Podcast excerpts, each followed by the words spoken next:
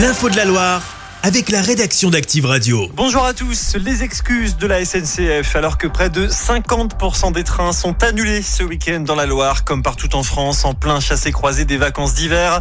150 euh, 000 voyageurs n'ont pas pu partir. On tient vraiment à s'excuser. Déclaration du directeur de TGV Intercité. La grève des contrôleurs se poursuit au moins jusqu'à demain matin. Un terrible féminicide à Vénissieux, près de Lyon. Les forces de l'ordre ont été alertées euh, par un homme qui a dénoncé son frère hier. Euh, ce dernier s'est filmé en train de tirer avec une arme à feu sur sa petite amie avant d'envoyer la vidéo. Il a ensuite euh, tenté de mettre fin à ses jours. Euh, l'individu qui pourrait souffrir de troubles psychiatriques a été pris en charge et transporté à l'hôpital. Il était connu des services de police pour trafic de stupéfiants. Un homme qui menaçait des policiers avec une machette a été abattu par les forces de l'ordre à Paris. Le suspect de 40 ans était originaire du Soudan selon le parquet.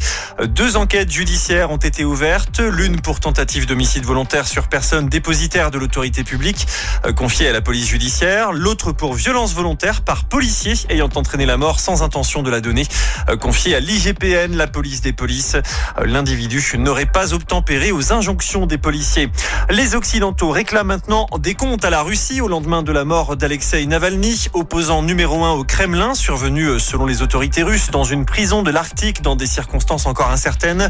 Le gouvernement britannique a convoqué les diplomates de l'ambassade de Russie pour leur faire savoir que Moscou serait tenu pleinement responsable de ces décès. Le président des États-Unis, Joe Biden, accuse lui aussi son homologue russe, Vladimir Poutine. La mort d'Alexei Navalny dit la faiblesse du Kremlin et la peur de tout opposant, a estimé pour sa part le président français Emmanuel Macron. En sport, du foot et la victoire de Saint-Etienne hier après-midi à Angers. Victoire 3 buts à 0 contre le deuxième de Ligue 2, invaincu depuis mai 2023 sur sa pelouse. La Leaders Cup à Saint-Chamond, Nanterre et Paris ont décroché leur ticket pour la finale. Nanterre en s'imposant face à Bourg-en-Bresse à 95 et les Parisiens 98 à 93 contre Monaco. Et puis l'équipe de France féminine de biathlon a décroché hier après-midi une médaille d'or historique sur le relais féminin des championnats du monde qui se déroule en République tchèque.